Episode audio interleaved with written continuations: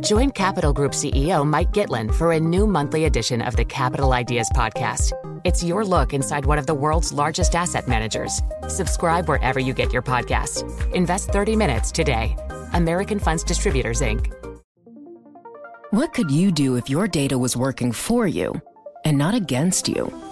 With Bloomberg delivering enterprise data directly to your systems, you get easy access to the details you want, optimized for higher level analysis, and financial data experts committed to helping you maximize your every move. Our data is made for more, so you can show the world what you're made of. Visit Bloomberg.com slash enterprise data to learn more. Good morning. I'm Brian Curtis. And I'm Doug Krisner. Here are the stories we're following today.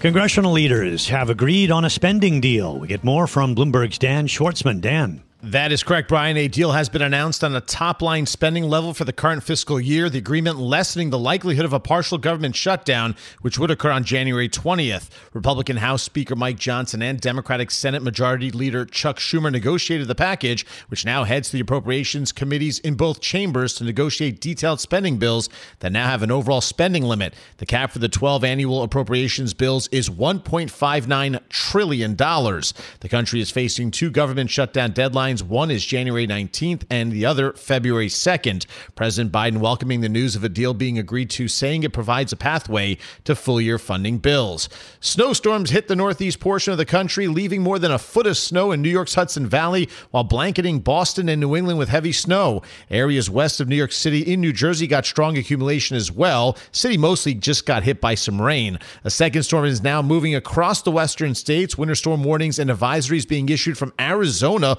all all the way to Illinois. There are blizzard warnings in Colorado and New Mexico. That storm is expected to dump nine inches of snow west of Chicago starting Monday night, with parts of New York and New Jersey getting an additional one to three inches on top of what came down today. The winter storms also, by the way, have uh, just wreaked havoc on the transportation industry. 692 flights being canceled across the country. Boston, Newark, Chicago, and Seattle were hit particularly hard. That was according to airline tracking company FlightAware. Amtrak Also having to cancel some trains to Boston as well as across the Midwest. Secretary of State Antony Blinken continuing his whirlwind tour of the Middle East with a stop off in Doha, Qatar on Sunday. Blinken warning that the Israel Hamas conflict could easily spiral into a regional conflict. This is not just a regional issue, it's a matter of global concern. And that's certainly the case when it comes to uh, the Houthi attacks on freedom of navigation in one of the world's busiest trade corridors, the Red Sea. Blinken speaking from Qatar, which maintains ties with Hamas and has been key in hostage, negotiations, which have freed more than 100 Israelis so far. Blinken earlier in the day meeting with Jordan's King Abdullah II as well as the, far, the foreign minister Ayman Safadi. The Secretary of State has already made stopovers in Turkey and Greece, and he is planning to visit the UAE, Saudi Arabia, Israel, the West Bank, and Egypt. Some good news in London. Mayor Sadiq Khan announcing earlier this afternoon that a planned strike of the subway system had been called off off. The, the London Tube, as it's known, has more than 270 stations covering around 250 miles and accommodates around 4 million rides per day. The National Union of Rail, Maritime, and Transport Workers were planning to strike over a dispute over working conditions and pay. The strike was called off due to positive discussions on both sides. Global news 24 hours a day and whenever you want it with Bloomberg News Now. I'm Dan Schwartzman, and this is Bloomberg. Dan, thanks very much. Five and a half minutes here past the hour. I'm Brian Curtis, along with Doug Krisner. And Paul Allen will join us a little bit later. Let's take a look at some of the top business stories of the hour now.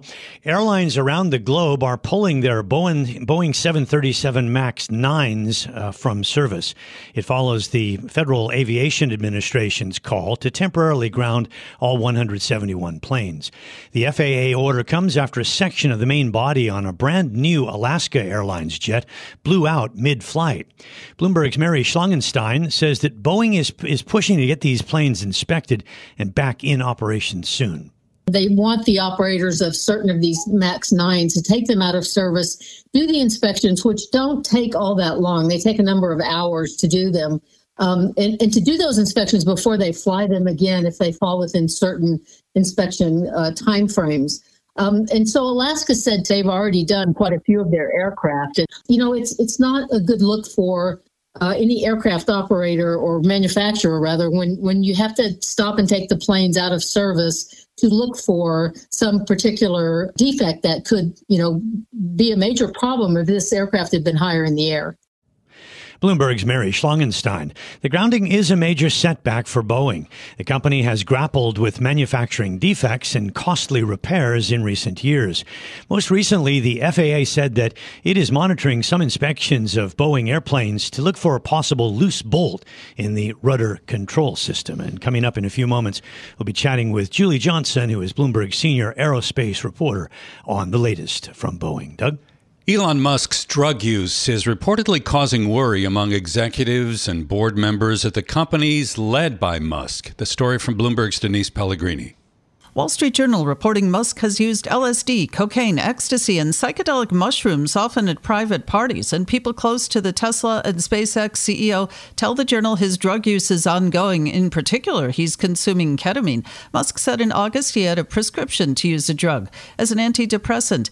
And after Musk puffed on a blunt containing marijuana on Joe Rogan's podcast in 2018, the Pentagon reviewed the federal security clearance tied to Musk's role as CEO of Space Exploration Technology. Technologies, which is certified to launch military spy satellites. Musk didn't respond to a request for comment from Bloomberg News to this story, but Alex Spiro, an attorney for the billionaire, told the journal his client is regularly and randomly drug tested at SpaceX and has never failed a test. Denise Pellegrini, Bloomberg Radio.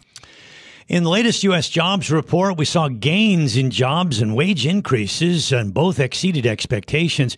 But as Doug pointed out earlier, a number of caveats. We'll get to that a bit later. U.S. payrolls rose by 216,000. Randy Kroszner is professor of economics at the University of Chicago Booth School of Business. He tells us what these numbers might mean to Fed policymakers. I think the Fed focuses a lot on uh, wage growth, and we've seen uh, wage growth above expectations. I think it's really clear that the Fed is going to be waiting um, a while before it starts cutting rates. Uh, because uh, the labor market is still quite strong, the uh, wage growth is still quite strong, and um, wages are the key thing that then feed into services as well as uh, manufacturing inflation. Randy Kroszner there. In the coming week, the Fed will have some key economic data to analyze. We'll be getting a big report on consumer prices on Thursday and then producer prices on Friday. China has sanctioned five U.S. defense firms in response to deals for arms sales to Taiwan. We have more from Bloomberg's Yvonne Mann in Hong Kong. The Chinese Foreign Ministry says the sanctions are a result of what it calls gravely wrong actions taken by the U.S. The companies affected include BAE Systems Land and Armament, Alliant Tech Systems Operation, AeroVironment, Viasat, and Data Link Solutions. The decision is seen as the latest retaliation to U.S. military sales to Taiwan. The latest arms deal amounted to about $300 million. China responded immediately by intensifying military training around the Taiwan Strait. These new sanctions freeze the five companies' properties in China, and entities there are banned from any transactions with those firms. In Hong Kong, I'm Yvonne Mann, Bloomberg Radio. Saudi Arabia will cut crude prices in all regions, including its main Asia market. Bloomberg's Joanne Wong has more on that. The cuts will begin next month amid persistent weakness in the market. Cuts in supply by OPEC Plus are another part of the story. The cuts are aimed at preventing a buildup of oil in storage. Saudi Arabia is taking on the bulk of the burden. It has set voluntary cuts of 2 million barrels a day through the first quarter. It's hoped that that will offset otherwise strong global supply that is hurting prices. That may push the OPEC Plus group to extend output cuts into this year. In Hong Kong, I'm Joanne Joanne Wong, Bloomberg Radio.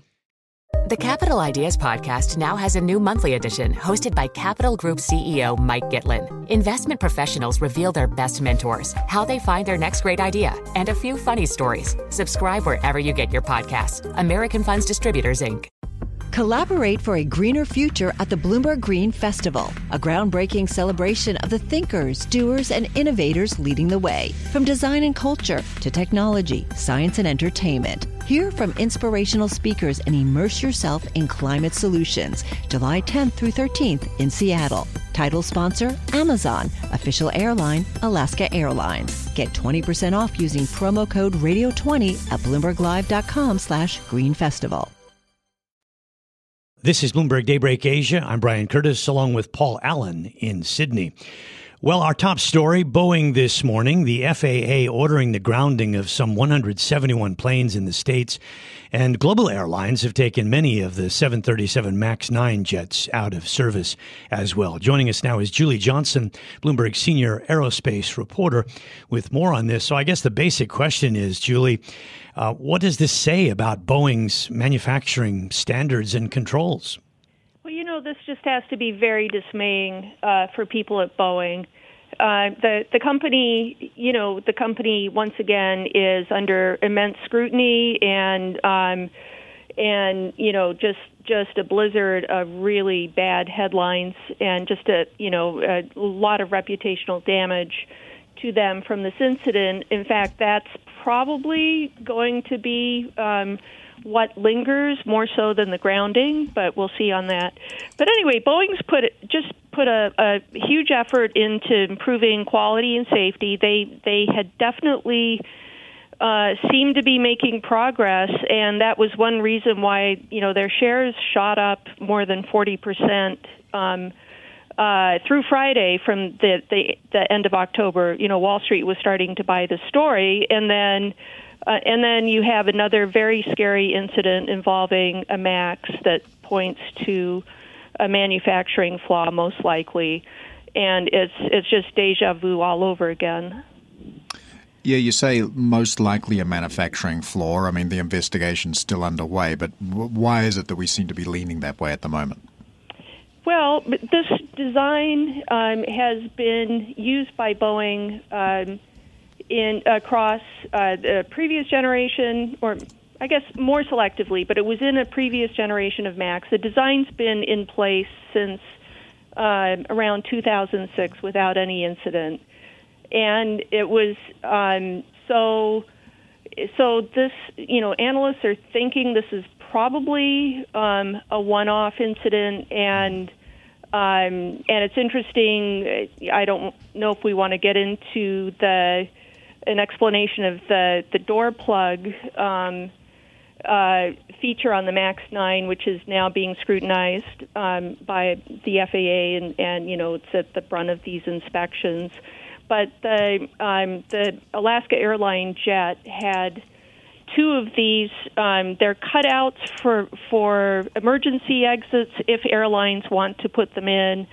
Um, their Alaska used what's called a plug in the fuselage to cover um, the exits. It didn't need them for the configuration that it flies.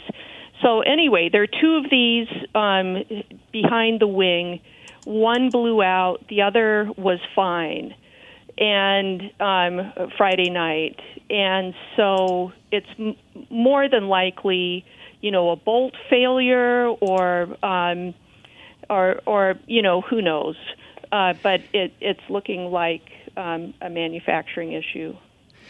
Only two U.S. airlines operate this 737 model. I mean, it's, it's still said to be a popular plane, and we mentioned that uh, other global airlines uh, are affected.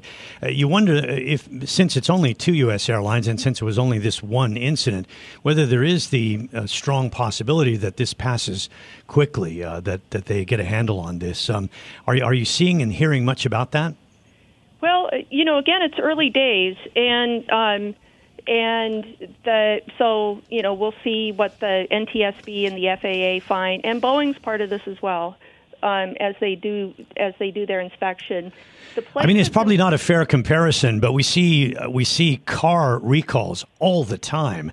Yet the standards for air flight and for driving um, need to be very different. Maybe you can just uh, flesh that out a little bit. Well, yeah, I mean, it, it, the if you're at altitude, you know, if you're climbing in an airplane, it's just a very unforgiving environment if something fails. Um, and so I think the, the the standards for safety are just so much higher uh, for you know for aircraft than automobiles, for example, just just for that very reason. Um, well, the... just back to your earlier, you know, this is the Max Nine is the the lowest selling of the the family um, so from that perspective, and it's January when U.S. airlines um, have generally fairly light flying schedules. So this is, I think those those are the two reasons why people are thinking this probably is going to be relatively minor uh, in terms of impact to the industry, but um, and financial impact. But the re- reputational hit for Boeing just really is is bad. Yeah, and there have been a number of other smaller manufacturing issues as well that we've heard about. Nothing as dramatic as a door plug blowing out in midair, but misaligned holes, uh, a loose rudder bolt. Uh, what is going on at Boeing? Is there an underlying cause to what's uh, to these sorts of manufacturing defects? Oh yeah, absolutely. You know, um, and we could I could spend the next hour talking about this because it's fascinating and it's really complicated. And um, it, both Boeing and Airbus have really struggled to recover from from COVID.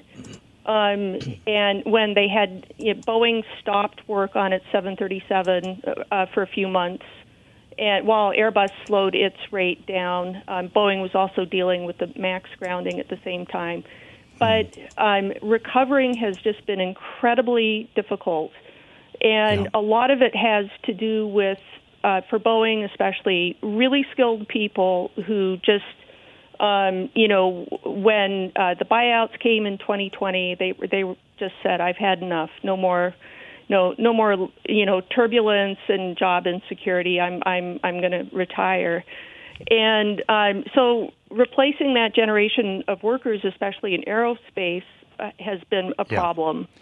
Julie, thanks so much for joining us. We know that Chinese regulators are taking a close look at this too. We had an emergency meeting that was called that sources are telling us about. No, no direct action yet, but we'll, we'll be watching that. Julie Johnson has been with us, Bloomberg senior aerospace reporter. This is Bloomberg Daybreak Asia, your morning brief on the stories making news from Hong Kong to Singapore and Wall Street. Look for us on your podcast feed every day on Apple, Spotify, and anywhere else you get your podcast. You can also listen live each day on Bloomberg 1130 in New York, Bloomberg 99.1 in Washington, Bloomberg 1061 in Boston, and Bloomberg 960 in San Francisco. Our flagship New York station is also available on your Amazon Alexa devices.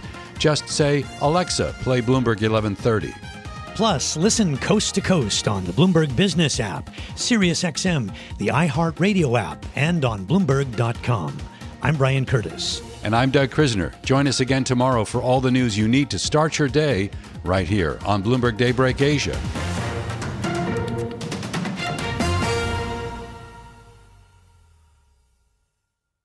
The countdown has begun. This May, a thousand global leaders will gather in Doha for the Qatar Economic Forum powered by Bloomberg, held in conjunction with our official partners, the Qatar Ministry of Commerce and Industry and Media City Qatar, and premier sponsor QNB.